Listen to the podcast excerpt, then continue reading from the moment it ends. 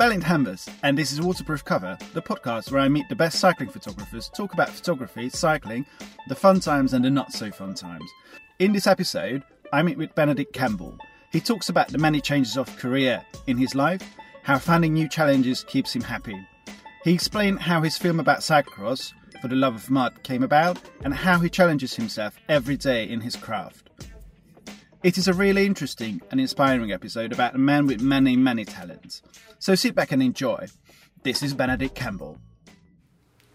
The first time I met you, I think, was in 2013.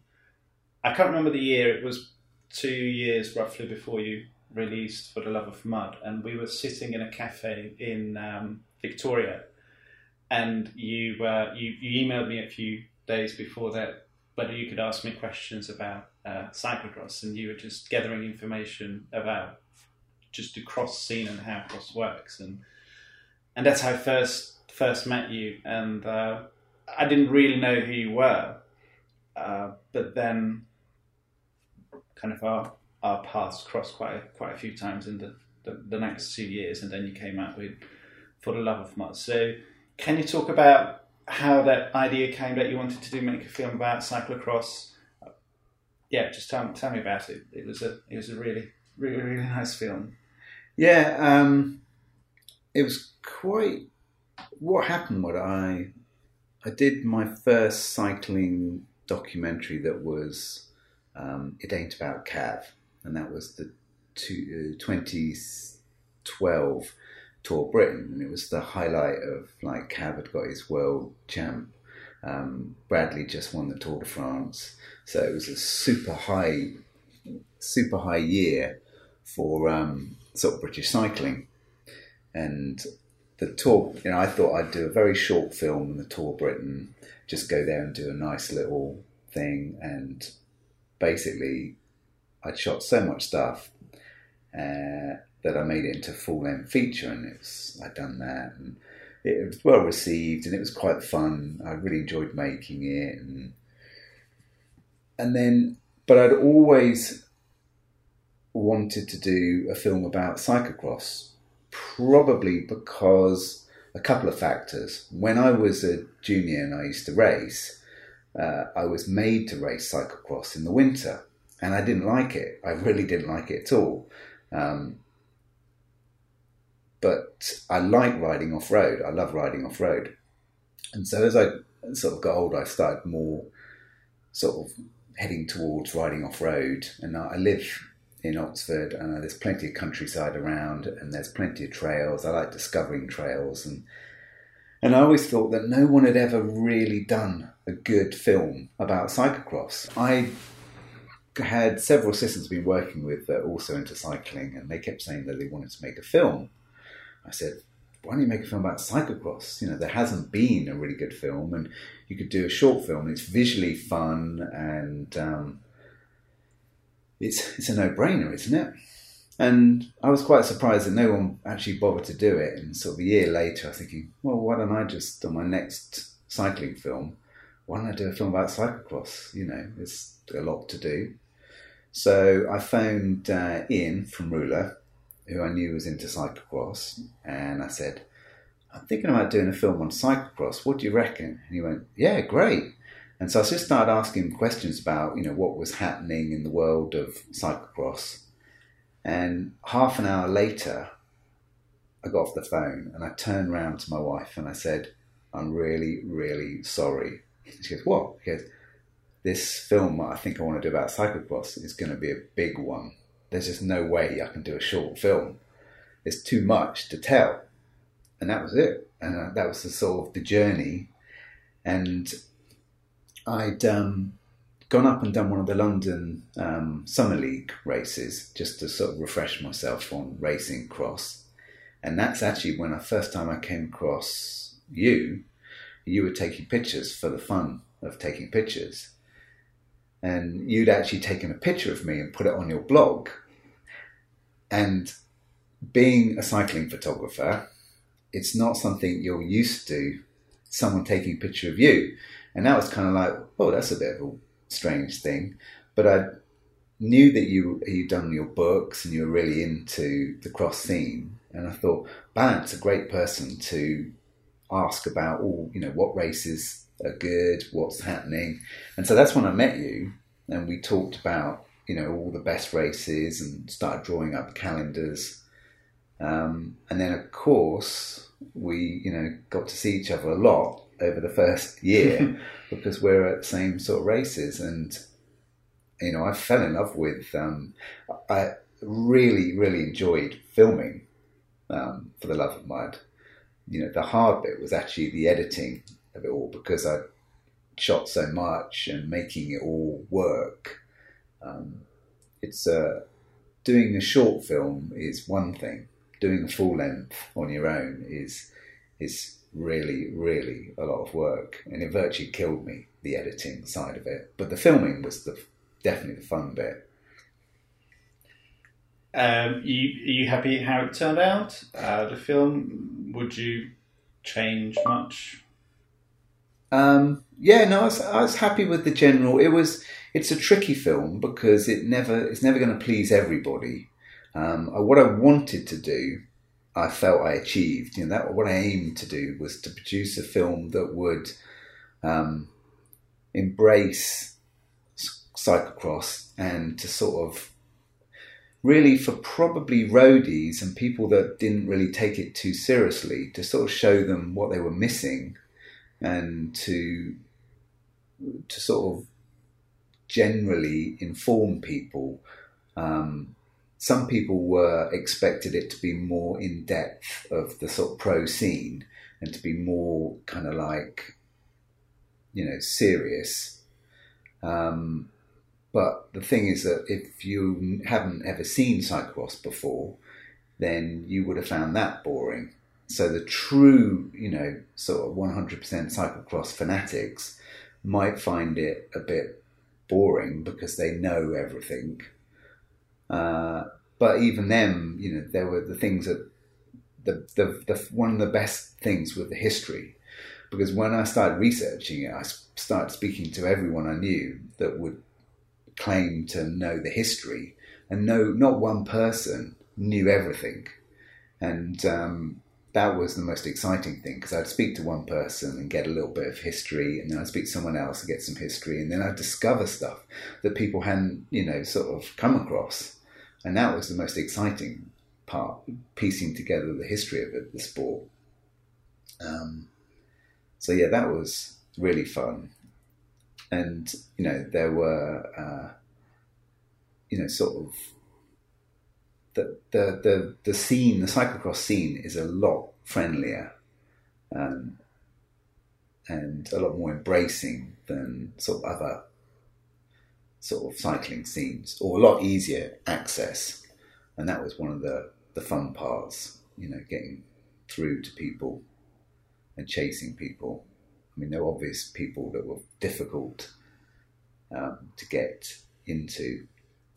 You know, and I met some amazing people that uh, that are now, you know, my, my friends for life, um, making films. So that was really good. Uh, yeah, no, it was, it was a love making filming. It was the best experience. Um, and then when I finished filming it, I it, it, it I haven't actually taken on, and I can't at the moment conceive taking on another feature length documentary because it was so tiring and so exhausting putting it together. Um, so it's it's uh, it's definitely uh, made me think about doing and think big again. Um, one of the things you said you, you you were afraid you are afraid that that people who are into cross they might find it boring and while it didn't probably say an awful lot of new things but it was just so beautifully done that it was just a joy joy to watch. So for me that's why for the love of mud is, is this important thing because it so beautifully tells the story of what I love so much, and and when I show it to people who are not really into cross, but I want to kind of introduce them to cross, and there's oh, okay, I think I, I, think I get it why you, why why I like it. So I think from that perspective, it was it was really good. But I find it even more amazing is that this is all done by you. And when I finished watching it for the first time in in Tabor, I think you did a little uh, uh, private screening, and I was like, okay, this, the, the, the music was quite nice, and um, I wonder who, who who did the music for you. And it's like, oh, so you did the music, and then you were responsible for the sound. You did everything, and you did it excellently. So you are this kind of polymath, and then beyond this film, just in general, you you paint. You used to do lots of other things. It's, you're not just a photographer. Most people are, say, are a photographer, and they also do video, but like they're mainly photographer. It's very rare that one person does like two things really well, and then there you are, and you do a range of things extremely well. How how how did that happen? How did you kind of become this this polymath, if you like? Um, I'm not really sure. Um, I guess it's when I was uh, when I was growing up. I I might I guess it might be surroundings. I, I grew up in a sort of I grew up in a house full of uh, architects, and so I I gradually grew up in a sort of design world. So it was no everybody sort of did something. Um, and I guess it's just interest in things. And when I first started in photography, I actually uh, went into photography very early on due to I wanted to be a pro bike racer basically as a kid, and I had that in my sights. I was very much trying. I don't think I probably would have made it, but I was very, very committed to doing it. But then I discovered motorcycles because I was into two wheels. Uh, had a really, really bad motorcycle accident that I just about lived, and then that reset. I couldn't. It struck off my professional cycling career straight away. Um, and made me think about what I really wanted to do. And I was quite keen on photography, and I'd always been uh, a painter quite successful as a kid um, because I'm very dyslexic. So everyone left me alone, and I could just they encouraged me to paint, but didn't really bother with anything else. Uh, so I'd already got those skills, and my father was an architectural photographer, so I'd spent plenty of time in a darkroom. And I suddenly had my first careers lesson when I was at school, and the careers master basically said, uh, so uh, occupations you could be things like, and he said photographer, and I went, that's it, that's perfect, that's exactly the right career for me. he goes, no, no, no, no, this is the beginning of a careers lesson. You're meant to like listen to all the things that, no, no, I know, but that's it. And from that day forward, I pissed off all my um, friends because I was adamant that I was going to be a photographer.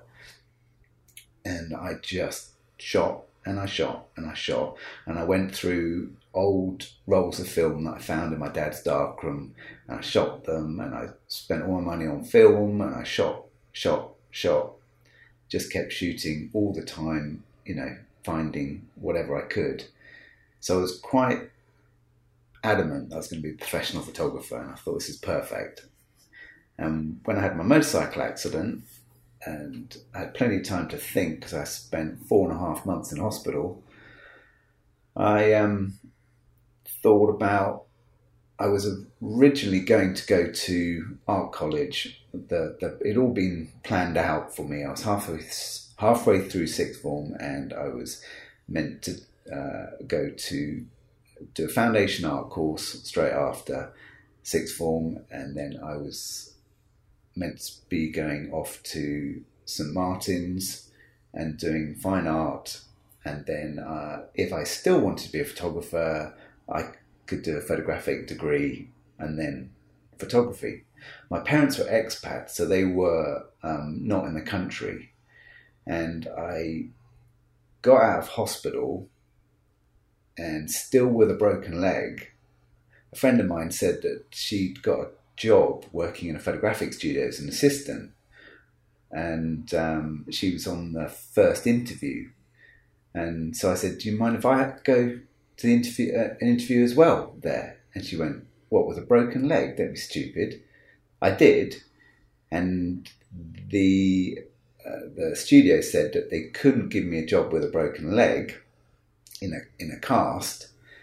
But just as I'm on my way out, one of the partners said, "Actually, I'm setting up in a few months' time, and you'd be perfect, and your leg would be fixed, wouldn't it?" So that was my first job. I worked in a actually photographic lab, and I was a black and white hand printer that is one of the best things for understanding because um, you get photographer very you know good photographers work and you'd make a print but you would make their image better you know. So it's about making something that's good from the beginning or and make it even better so that was a really good piece of grounding and it was generally i was in a lab so i learned all the technical stuff of everything processing so that was a really good grounding uh, and then i went off to london was a freelance assistant for a while and i worked for some really sort of big name photographers so i learned every sort of element. Mainly it was in the fashion industry, and then I went from into the fashion industry. That at that time I always thought was the glamorous side of photography, the sort of you know the the you know the real high high end of photography. Unfortunately, it's a lot of hype, and it is quite fun, but it's it's exactly like every time it's portrayed on film or television, the fashion industry is exactly that. And uh, I couldn't, I just couldn't hack it after a year or a bit more than a year. I just could, I couldn't see past the, you know, the hype because um, it, it, it's very much the sort of emperor's clothing, literally. Um, and if you, you're happy with that, you're comfortable with that, you'll be fine. But if you like real life and real people, it's quite difficult because no one's very real.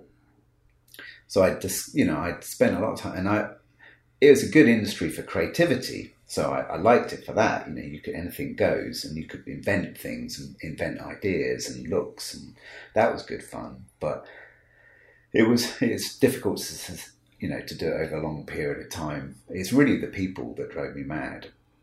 And then I went. I found a job working in a car studio, photographing cars, and that's highly technical. It's and I discovered I did that for almost 10 years um, and became a car photographer that that was the rock and roll of photography. That was the one where you get paid a lot of money, you travel to the most exotic parts of the world, you stay in fantastic hotels, you get treated like rock stars. Um, there were literally just a handful of car photographers in the world. So it was um, this kind of exclusive club that you belong to. And it was in the 80s and there was a hell of a lot of money around. So it really was the rock and roll of photography. But, you know, cars, after a while, are these lumps of metal with four wheels. And even though I'd been brought up by my father to appreciate cars and to you know, he'd educated me in classic cars, and I found photographing them day in, day out became a little boring for 10 years, especially if you're stuck in a studio for days and weeks, and they all start looking the same. They all start, you, you, you realize, you start off thinking, oh, that's a beautiful car. And then it's like, well, actually, it is still just a car. It still does exactly the same thing as the cheaper car you've been photographing, and you know it's it's not a bike, basically. Uh, so that bored me, and I started getting into. At, at that time, um, a lot of the big car shoots and big ads in the eighties were they spent a lot of money on. You know, they the record I know for, for one I worked on was two weeks on one shot. You'd build giant sets in giant studios. And I used to work with a lot of set designers and scenic artists and coordinate the whole sort of shoot. And I used to look at the scenic artists and go, oh, it's really good fun painting giant sets, giant paintings. And a couple of times I had problems uh, with scenic artists not showing up or something, you know, because they were the sort of most temperamental of the whole thing. So I had to step in and I found that I really enjoyed it. So very quickly I started doing scenic art and I used to do the big skies and you know it was as a painter I think it's nothing um, more uh, fun than doing giant painting you know huge scale paintings because it's kind of and then you have to paint it out the next day it, it's it's good you know it's, it's good fun and you feel quite uh, I don't know, elated that you've got this giant painting but also I quite I was fascinated by special effects. So I used to at that time there was a, a sort of movement towards uh, trompe l'oeils and uh, 3D sets and and playing with perspective. Uh, and coming from a world of architecture, um, this all kind of like made a lot of sense. And also, uh, being a car photographer who I could understand exactly how a set could be manipulated to to, to fool people. So everything was starting to come together where sort of multi skills were there was a reason for it. And so I used to do special effects um, and I became a specialist in special effects because I I knew how the camera works, how the lenses work, how the painting could be done, how the lighting. So it, it all kind of came together. And so I used to design a lot of sets um, and, you know, but I missed photographing people. Uh, so that was the only drawback with all this, that. I kind of missed photographing people. So at the same time I was doing that, I was doing a lot of portraiture work just to stay human, really. And then I got commissioned to, because I'd worked in the fashion industry, uh, I was a car photographer that worked in the fashion industry and understood how to photograph people and uh, all of those things. I used to get that kind of work as well. So I was getting uh, quite a lot of interesting work at that time. And I started working for Coty Rimmel in London doing uh, perfume commercials because uh, I'd also was a fanatical film buff. So I used to watch a lot of films and I, I was desperate to get into filmmaking, but it was very expensive at that time to actually do any filmmaking. Um, but I'd worked on a few car commercials, being an advised, and then I'd worked on sort of DPing car commercials. And again, because people knew I'd worked in the fashion industry, I got given a commercial that had basically the no one had liked, and they basically said that there's a there's we got an issue with this commercial, but we don't know what to do. A friend of mine just who was an art director said, you know, I don't know what we're going to do. You know, I said it's just to me it just looks like it needs to be re-edited. It's all there, it just needs to be re-edited. And um, he said, well, what happens if I gave you that project?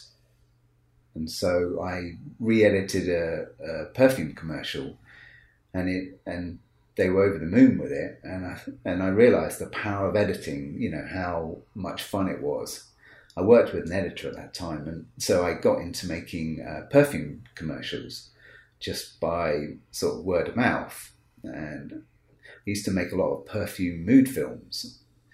Um, that was really, really good training for filmmaking and editing because we were doing a lot of films and they were very open brief and they were very emotive films. It was all about emotions. So you understood how to play with people's emotions by film, basically.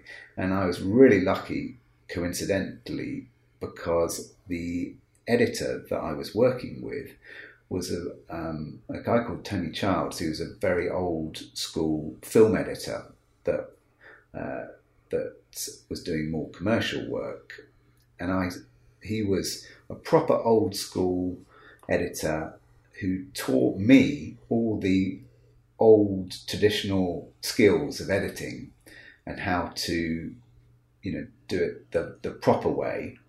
And I came to him with all these kind of, yeah, I know that's the proper way, but what happens if we turned it upside down and did this? And we used to bounce off each other and we started a great relationship working and we did that for a few years, doing all these sort of, I'd go off and shoot stuff and then come back and he would actually edit with me directing the edit and then he would pop out of the room and I would um, cut it all up and mess it up and then he would go, what have you done? Oh, ah, this is interesting. This isn't quite the rules, but it, I see how this works. So we had a great time, and that was probably a really important part of my sort of education. I left the studio, the um, car studio I was working for, because it was, um, and started taking on other work. And one of the perfume commercials I was working on was the very early days of um, CG in 3D. It was a futuristic sort of sci-fi styled commercial, and I started working and directing with um, some of the sort of very early CG work and while I, this was all happening at the same time, while I was doing this, I was thinking, my God, this is something that would save a lot of time on these big sets that I used to spend time. And you could have sets that were massive, you know, in th- there's no limit to your imagination. So in the evenings, I was started teaching myself um, CG, 3D work. Um, uh, sort of secretly, really. I started with very sort of basic programs and sort of building up gradually until I thought I, something I could use commercially. And when I left the studio, I needed to, you know, open my sort of spectrum of work to keep sort of jobs going. And I realized that 3D had a kind of CG work, CGI had a a future. This is in the very early days of CG. So I started really coming quite anally um, fanatical on it and building these worlds. Uh, and, you know, I could use my photographic skills for mixing, you know, photography. I had my painting, my retouching skills, and then I had CG. And what I discovered, there were no other photographers at that time that were doing CG. So a lot of the CG artists um, were technically very good, uh, but they didn't really, they were more technic, uh, technical. They didn't understand visual um, tricks and visual sort of references and, and all of those things. So I found myself a massive advantage because I was coming from the, the visual way and I knew what things to do to make things look real um, because at that time it was all about trying to make uh, photo real 3D work. Um, and then once you achieve that, it's kind of like, okay, you can make something look real, but now how can you really make an image beyond real? You know, how can you do whatever you want to do and that's what I found really exciting. And I started um, becoming into the sort of world of futuristic and um, uh, sort of sci-fi world. Sort of nat- accidentally sort of slipped into it because they were the, the that was the market for CG at the time. Really was kind of like these outer world sort of places and stuff like that and the work that you would get would be um, uh, coming up with futuristic things, and became one of a sort of sort of breed of future specialists. Because what happened was I started working with a couple of um, robot experts that had written lots and lots of books on robots and started visualizing some of their kind of like their their books and their ideas for either film projects or um, commercials or ads, and then I'd already made quite a big name in the 3D world just because I was different to everybody else. So I became one of the sort of the um, the main sort of CG artists, and that was exhausting time because it was developing so fast that and you became it was I just tried to describe it someone as you like a like a, a Wild West gunfighter because it's kind of like this is the Wild West. This is early days, and to stay on the top, you have to literally be constantly bettering yourself every day, every week. That's good, but it's exhausting. And there's always someone that wants to, is seeing you and wants to be as good, if not better than you. So you're constantly um, like paranoid that you've got there and you've got to stay on top. So it's a very competitive world and it is global. It's the first time I'd really um, got into a sort of global um, working space. You know, I was working for companies in um, Japan and the US and Britain and Australia at the same time, and and that's really nuts, basically. Because what you don't realise is I, I, didn't even know which day I was in, working in because you're you're working forward, you're working backwards, you're working every you know in the, in the middle of the night to try and keep to all these different um, working time frames, and then uh, I would work with um, doing concept art for films or doing magazine work, and I became the robot man. So I became the number one go-to person for designing or making robots in the CG world. It was brilliant, but I don't know how it happened. Um, I just I have no idea. It just happened, and that was great. And then from that, again, people had worked out that I came from World of Architecture, that I designed all these sets, that I was a future future specialist. I was on sort of like this roster of people advisory, you know, what's happening in the future. A lot of my friends were writers of, you know, the future. Um, and I got this very strange gig in Japan where they said, Can you uh, come to Japan? Uh, we wanted to look at um, doing these sort of films that we want to display in this nightclub um, to play all night long and to, to give you this vision that it's in the future. And I didn't really take it very seriously. Uh, they sent me some air tickets and said, just come for a meeting, you know, just come to Tokyo. And I thought, well, I've never been to Tokyo. I've been all over the place, but I've never been to Tokyo. That'd be fun. And I went to Tokyo. And basically, two years later, uh, it was a it ended up as a two year project that just grew and grew. I worked for a nightclub, a very very big nightclub in Tokyo, and I went from making animations to look like they were uh, win views of the future world outside, um, to designing their costumes, to designing the interiors of the nightclubs, to designing I had, in fact, I had a whole um, team, a creative team working there, and the idea was is that I would um, uh, be the creative director for for everything, and I had some great designers working under me, and get them to take over within a year. But a year later, they basically said, "Can you stay for another year?" And it's like, yeah. I was commuting back and forwards to Tokyo, and it was brilliant fun. You know, it's um, uh, working in that industry was really, really anything. I was employed because a lot of the Japanese designers that uh, completely shocked me because I, I, was in awe of Japanese designers um, at the time. You know, I thought that's where all the cool stuff came from.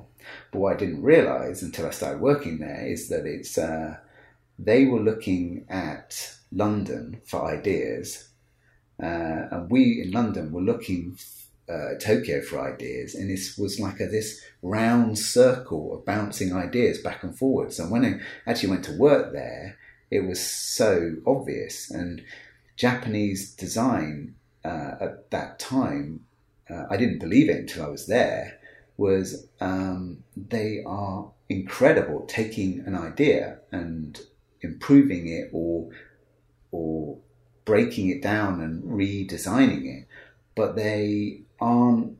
They are very nervous of starting. Uh, so if you think outside the box, that was the problem they had. Uh, so a lot of the designers that I had, I, w- my sole job was really just to get them to think fresh, to think completely out of the box. Um, and that took a while, but it was very rewarding when you know you finally you get them to sort of stop robbing things off the internet and trawling through the internet for ideas. Um, you actually get them to sort of think of things using a sketch pad and their you know just their brain, uh, and that was quite an exciting time. But it is pretty weird, you know. And my sort of life is a bit like that, you know. Uh, I get if I do one thing for too long, I get bored. You know, I haven't really done a lot of CG work for a long time, um, and I get you know people saying, you know, we want you to do a few, build us a futuristic world, and I haven't really got the interest in doing that anymore because what I found with the, the world of design and CG is that I spent was spending all my time in looking at a computer screen, and I was missing being outside, taking pictures of people, um, and and what I consider real photography. So I decided that uh, you know I wanted to try and break it up a bit, and I wanted to basically go and shoot some more reportage work, some real life and things like that. So I started. Uh, you know, going back to being, uh, you know, a reportage photographer. So when I started making uh, films, I started working for other people. Like I, for ten years now, I've worked for Harley Davidson. What I was trying to do is work much more of a real, you know, sort of authentic world. You know, so shoot photographing real things and not CG. The complete opposite and the first documentary that I made had no effects, no, it was as one camera, one lens, very, very kind of like earthy. It was deliberately a way of, um, you know, relieving myself from this um, quite torturous world of controlling everything to having slightly no control and trying to, and finding stuff out of real world and that's the attraction, really. The two differences. You know, one world you control everything. You control the the landscape, the people, the everything. You know, the the weather, and then the other world, you have no control, and that was quite that was what I was missing. The no control world, and that's and you know bicycles. So I've all always, always had a passion for bicycles, and that's my probably my way of escaping my work life is to photograph the world of cycling that I love, but I love the. Um, I don't try and ever manufacture anything. You know, what you see is what you get, and that's the fun side of it. But it is a very eclectic a very eclectic world that I live in. And, you know, if I get bored of out of control situations that I'm photographing, then I can just manufacture something in, in my other worlds. But, um, wow. Yeah. I think this is exactly what I was kind of referring to originally. That you you have to just done so many things, so many different things, um, and then you got bored, and you just went into the next thing, and then you mastered that, and then you just got bored and went on to the next thing. But all these things, you reached a really high point, and um, and I think most of us quite often just kind of stay in something because they're good at it and we're good at it and it brings in good money, and we just do it year after year after year, and don't really have the courage to leave that behind, even if if sometimes it's a bit boring because it's just that's what we do and know, and, and you just uh, you just have the courage, and I guess this so wide range of skills just probably give you confidence that whatever you're gonna uh, start next, it's going to be fine because it has always been in the past. You always Yes, it's a good point. Um, obviously, like everybody, I suffer from confidence every now and again. Um, the um, because I haven't done a big film project for a couple of years now, uh, I see everybody else's projects and how they've they've got better and better at what they do. And uh, you know, like everyone else, I'm slightly intimidated. It's like, whoa, God, if I do another film, I've really got to step it up. And then it's funny, this morning out walking the dogs, I was thinking, oh, I haven't done another film.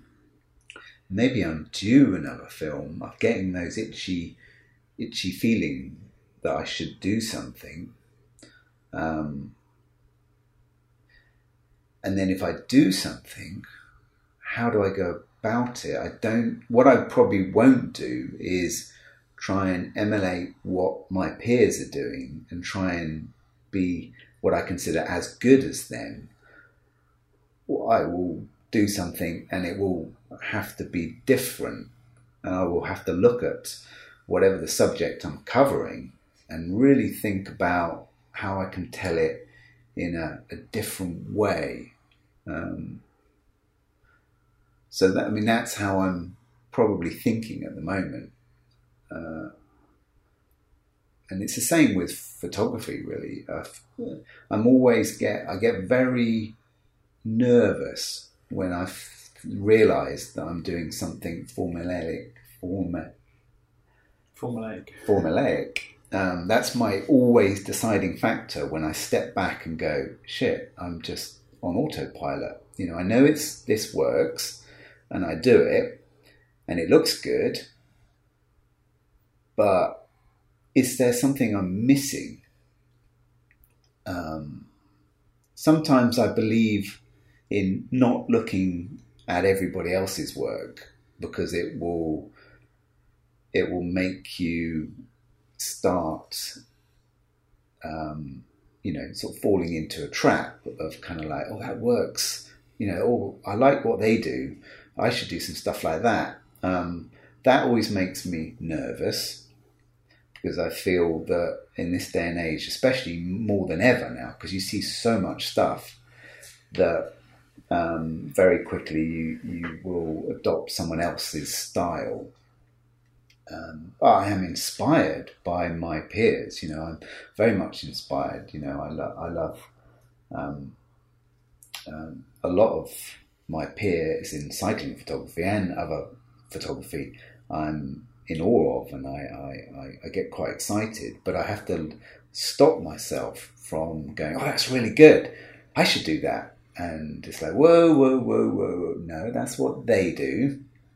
You have to be different, and that's quite hard um, because years and years and years ago in my career, I think I said on an interview once that virtually everything's been done and it's all, it's it's not possible to come up with an original idea because you can always back trace it, and that's kind of true. Um, I get it in my um, working life all the time. You know, I get a, a young art director team and they'll come up with this idea and they'll come this is like it's really exciting and it's really original and i have to i look at it and i wince and i have to break it to them that it's not that original. And 20 years ago, we'd done it. And in fact, and then 30 years ago, we'd also done this. And sometimes these original ideas are like, in my, you know, I, in my career, I've, I've had jobs uh, that they think are new. And I have to break it to them that almost every five years, someone's asked me to do exactly the same thing. Um, and it does recycle it's the same with you see it with fashion and music, and you know, stuff gets eclectic, but there is a limit. You know, you can actually source virtually everything back to something. Um, everything. I've yet to see truly, truly original. But that's not a reason that you shouldn't try and think of something original, uh, even if it is, you know, it goes back a long way. I mean, I I collect lenses, so my sort of my anal side of photography is I'm uh, a lens. I want to say collector, but it's my it's very much my hobby. I kind of study old lenses I collect old lenses, I use them, and I, I get excited about old lenses. And I haven't met that many people that get quite as excited as I do about old lenses and as anal as I get. But whether anyone else notices, I don't know. I think it's just me. And it's I put it down to when I used to race bikes as a junior, um, every year we used to strip our bikes down sandblast them and respray them a different colour. Uh, and this would make, we believed, made us go faster because we felt like we were on a brand new bike. Uh, and I think that's really the reality of my lens collecting obsession is that having a different lens with a different sort of feel. And when I, if I put this down into layman's terms, I mean, I collect a lot of 35mm lens and a lot of 50mm lenses. They are all effectively the same. I have a lot of the same lenses. Uh, I normally shoot on prime lenses that's a fixed focal length, um, and I obsess about these lenses, and I have multiples of the same lenses. So that's how bad it is. Um, but it may be that it just, I think that these are an advantage to me, and I don't think they're probably noticeable by anybody but myself. But it doesn't really matter. I think it just it's a it's a way of getting excited about photography, um, and uh, you know I see it with other photographers. You know, they'll get a new camera and they'll start taking better pictures. It's not the camera. I don't think it is the camera. I think it's just that excitement about having something new and having a bit more sort of oomph behind you. Uh, but it is funny. It's a, it's the same way with bicycles. You know, you definitely people definitely go faster when they've rebuilt their bike and painted it a different colour or got a new bike. It's that new bike scenario. Uh, and I do it with photography, mainly lenses it's a nice segue into into gear, and I try not to talk a lot about you know photography gear, but I think you you you make interesting choices. Uh, just not not just lenses, but you know most of cycling photographers use big cameras, and you always turn up these up with these ridiculous little cameras, and then you take these amazing photos. And um, um, I think two weeks ago at the Tour of Britain, you were using this uh, the Sony A six thousand or something like something that you would never see at at any sports photographer. And um, how did you did you ever have a big camera phase, or it, and, and, this is kind of a, a, a distilled down into into into these small Sony cameras with manual focus and or um, or you've always preferred these cameras? No, it's that actually stems all the way back to the beginning of my career. Um, we had cameras around the house, so I was really lucky that I could just pick up some really nice cameras and use them. They were um, so my, you know I feel slightly embarrassed sometimes when I say my first camera that I ever used was a Nikkormat.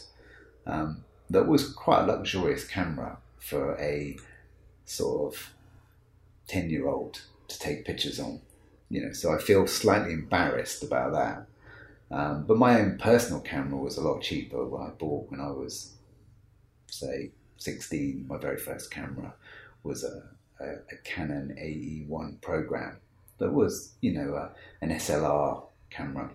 But when I first went and worked in the studio, the format was 10.8. So we shot on a 10.8 camera. It's a great big plate camera, and that's what you shot on. And then sometimes we'd shoot cheaper jobs on a 5.4 camera, still equally really big, but that's the that was the industry standard.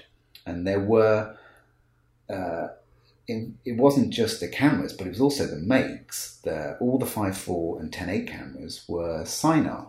That was a, a, you know the top of the range cameras, and then some studios and the fashion photographers shot on Hasselblads. And my father had always sort of said, "Oh, you know, if you want the ultimate in cameras, this is Hasselblad." You know, so I'd always grown up with this like iconic vision that you know, oh, you've got to get a Hasselblad. And when I was uh, a young photographer, um, I bought a Hasselblad off a retired photographer and a lot of kit, and I started shooting on Hasselblad, and I kind of loved it.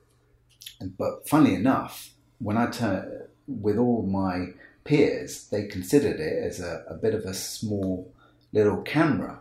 So fashion photographers thought it was a sort of industry standard, but still life and commercial photographers, it was very much a kind of like, what are you doing with that tiny little camera? So, and then when I was a black and white hand printer, I used to print a lot of 35mm negs off some really um, great um, sort of Magnum and reportage photographers. So I knew what the beauty of the 35mm camera was. And I, you know, had 35mm cameras, and none of the photographers I worked for had a 35mm camera. It was like, what the hell do you want to shoot on a negative that small? And it's like, well, because you can take pictures, you can't take a 10.8 camera around with you.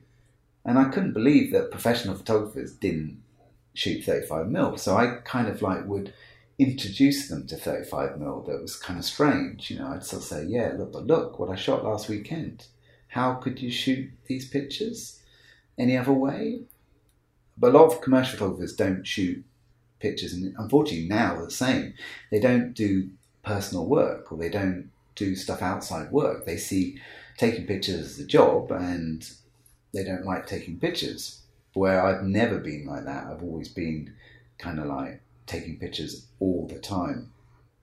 So I've always liked not being worried about the range of, you know, from shooting from 10.8 to 35 mil. In fact, I even went one stage further and I got into shooting uh, one of my favorite cameras uh, quite a lot of the time was a Pen F that's an Olympus camera, the original sort of 60s and 70s camera, and it's a half frame camera, so it's half of a 35mm frame.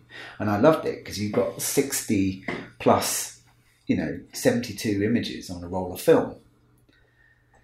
Uh, and it had a look that was undescribable, indescribable uh, it had a sort of look and it was so small that people didn't take you very seriously. And I started using them for jobs. I was doing some quite a few annual reports for some big companies, and I had this Pen F kit that was the size of a very very small Peli case. It had two bodies, four lenses, and it it was a tiny. And I I remember I flew into uh, a big company in Amsterdam, and we turned up the art directors and myself with this tiny little case, and they kept looking past me and saying, "Where where is all the equipment?" And I showed them the case, and they they literally the guy that was organising the whole shoot just went white. He's saying, "Oh my god, what have I done? I've employed this photographer, and he's got what you know." But what I discovered by using this Pen F is that it's so small and, and looked so sort of silly that when you photograph people and you thr- and you thrust up a giant camera in their face, they will behave differently than if you put this camera that looks like a joke, you know, between you and them. They don't think it's serious, so you actually get a much more interesting look at people, and that was the sort of eye-opening thing to realizing that small cameras are of great shooting people. And it's probably why the truth of why the Leicas have still been, you know, the camera of a lot of reportage photographers because they're they're not taken very seriously by sort of the general public and people because they don't look like a threatening sort of big professional camera. So commercially, I have yeah, I use all sorts of sizes of cameras and different um, cameras, but personally, I always have very small little cameras, and then I've used these small cameras for commercial work because the images, the way that people react are, are different. Um, and then I've always been one for setting rules for myself. Um, it's a very old photographic trick that I learned from my father, actually, who sort of said, uh, Well, when you go out taking pictures today, just take this camera and um, this lens. And so you're not, you don't choose the lens. And I do this occasionally with my assistants and my sort of friends. Is I say, what we'll do is we'll go out shooting for the day, but we all get to choose each other's equipment. Right, so you get one lens, and it will be what I choose, and you've and we're we're also only allowed to go 500 meters from the point where we get out of the car. And this is really good. And this is what I mean about setting rules as a photographer to yourself, because basically you can do anything you want. And if you have a sort of a series of rules that you don't set, someone else sets, it gives you a sort of uh, somewhere to work and somewhere to really sort of look at the world you know, if you know that you can, can only travel 500 meters from this set location, means you've really got to open your eyes. And if you've been given a camera and a lens that isn't necessarily your choice, a fixed lens, you've got to really think about how you take the pictures. And it's a fun thing to do. If, if you've got like a, a load of photographer friends and now everyone takes pictures, so it's everyone can do it. But it can produce um, really good work and it makes you think as a photographer. And I put that to myself kind of every day. Um, uh, you know, I just literally go, right, I'll take this camera and this lens and I will have to make it work. And that will set a few rules that I'll have to go by, uh, but I'll keep it interesting. And that's why you always see me with ridiculous um, setups at cycle events because everybody's got a great big zoom lens and they've got big cameras. Uh, but very quickly you'll find yourself sitting with everybody else or doing something. But if you've got something, sometimes Mickey Mouse or or ridiculous, uh, it just makes you think a bit differently, and I think it helps. Uh, it's good fun. It does take courage, definitely, especially if you're being commissioned, um, because someone tells you they want you to get this shot, like a finish line shot, obviously is difficult when you can only shoot it on an iPhone or you know you've got a little camera. It's not impossible, and you will do it if you have to, and it could be completely different and whatever. But because I work for uh, Rouleur magazine, uh, where it's very much anything goes, and it is almost about looking differently at things, I can get away with it. You know, where other photographers, I know that they, they look at me and with either envy or disgust. I'm not sure what it is, but it's like, oh, it's him again. You know, if I and I'll be in places where they don't expect because I sometimes have to be. Um, so yeah, it, that's why you always see me with silly setups. Um, what are you afraid of? Whoa, that's a big question. Um, I suppose I'm afraid of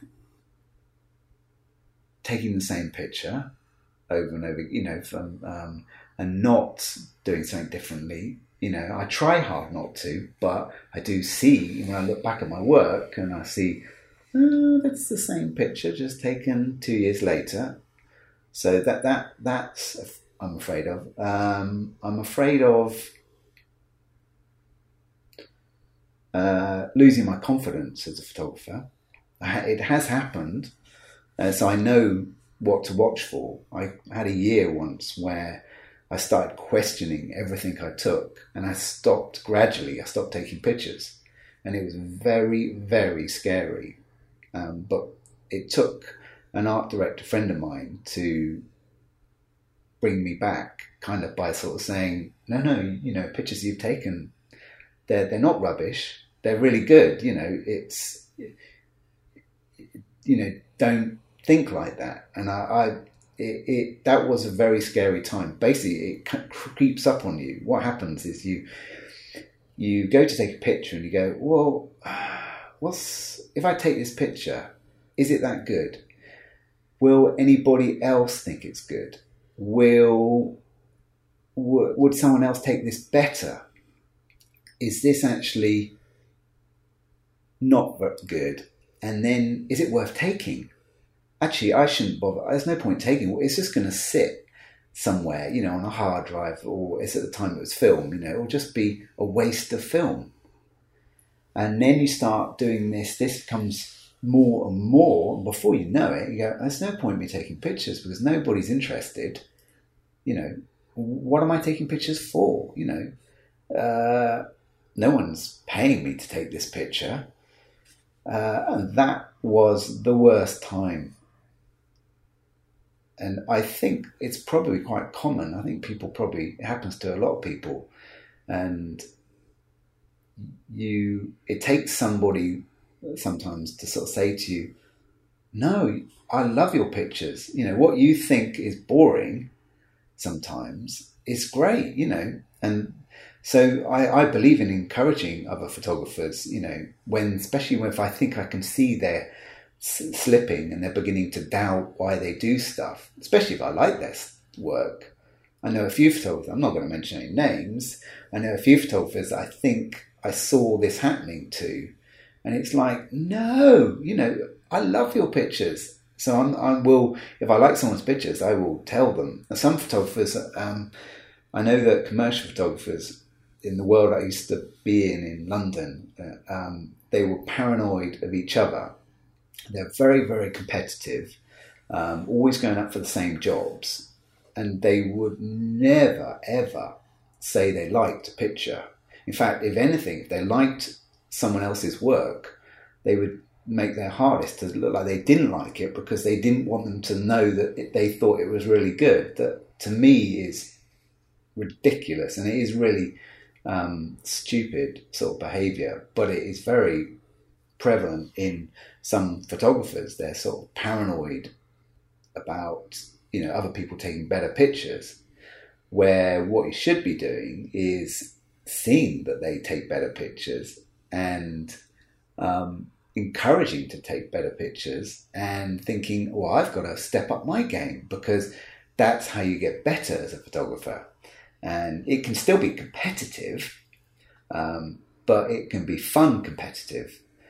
Uh, and it helps because everyone gets better. And I've seen that in, in my peers. I've seen over, say, four years, I've seen everybody get better. Some people not so much, but generally, people have just pushed each other. Um, and that's really quite exciting. So, and that's what I enjoy, you know, getting thrilled by other people's pictures. Um, you you talked about your um, your career, which was really busy, and you you said you were commuting to Tokyo and all, all those things. And how does that work with with family? How did you balance work with with family because you not you don't have a, a nine to five job. You, you're away quite a lot. How did that work? And I mean, I've been following you. I don't know your your, your family personally really well, but I follow you on on, on Instagram and it looks like there's lots of affection. So you know, you clearly did a, a good job. So how how did that work for you? Um, sort of lucky circumstances, I guess, at the time, and slight control. Um, I, I feel when I look back, I realise that I I do try and control my destiny. You know, it it looks like it's a runaway train, but um, there is an element of control going on. Uh, when I was very young in the sort of studio worlds, because I started really, really young, uh, it's you used to work ridiculous hours. So everyone who's ever known me has known that my job is never a nine to five. So uh, my family have always understood that and put up with that really. Um, and I do, I would say, I'm the epitome of play hard, work hard, as in like I try and play and as hard as I work. Sometimes it kills me and it's not possible, but I, I try and do that. So I try and live life to the max. So I'm aware that I work very, very long hours. So I try and put the hours in that I'm not working. You know, whether I succeed, I'm not sure. But I, you know, that's my family have stuck with me. So maybe, you know, maybe I do. I don't know. That's not a question for me. Um, I was lucky with, so I've got three kids, and when I was very young, the first two, Jasmine and Elliot, I was away quite a lot. I was traveling around the world, so I was not really around a great deal. So I've always felt guilty about that. Um, so I try and make up for it when I was around. So I try really hard. When one of the factors of getting into CG and uh, was that Lucy, my our third child, I wanted to be around the time that I'd missed out, you know, very early on. Uh, I wanted to be around for that, so I basically stopped traveling and was stuck to, you know, worked from a computer.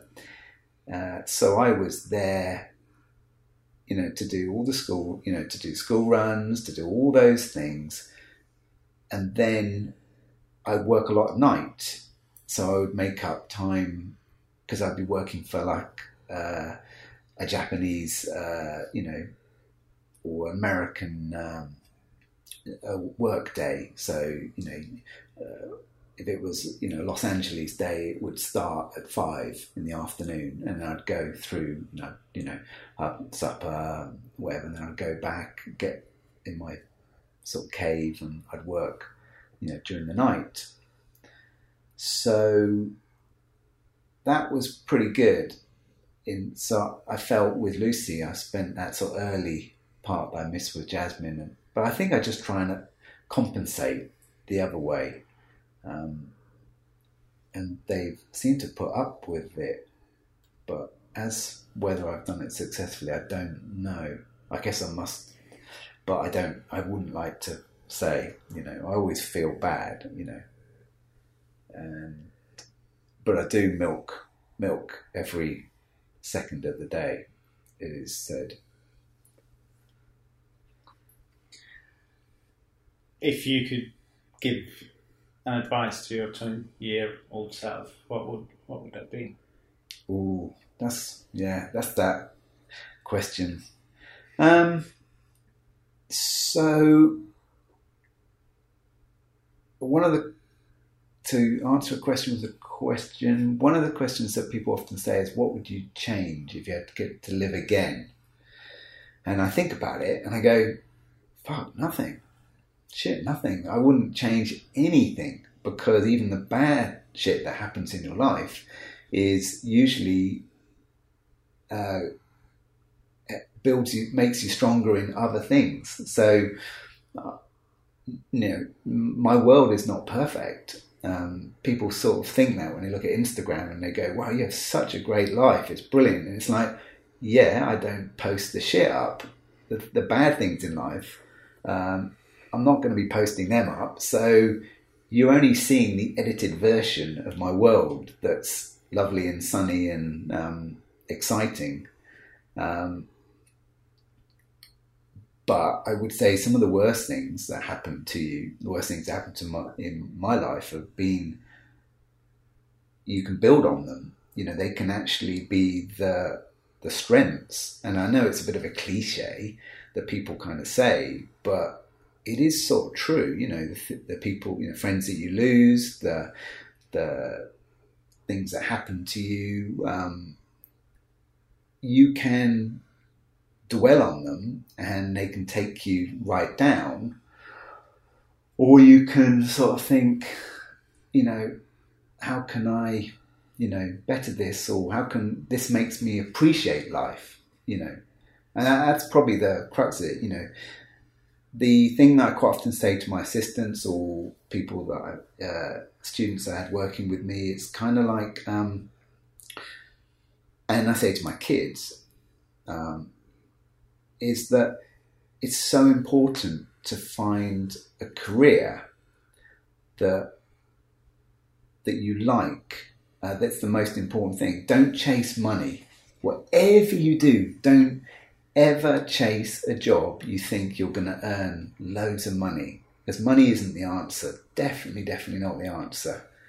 Um, if you chase a job that excites you and it, it, it's interesting and exciting to you and you love, then, you know, the money side of it, you'll do it better. You'll be good at your job. And then, you know, you can decide how much money you need to earn to to be happy, you know. But to I've seen people that uh, photographers and other careers that basically have chased things saying, yeah, I can earn so much, you know, I could be rich doing this.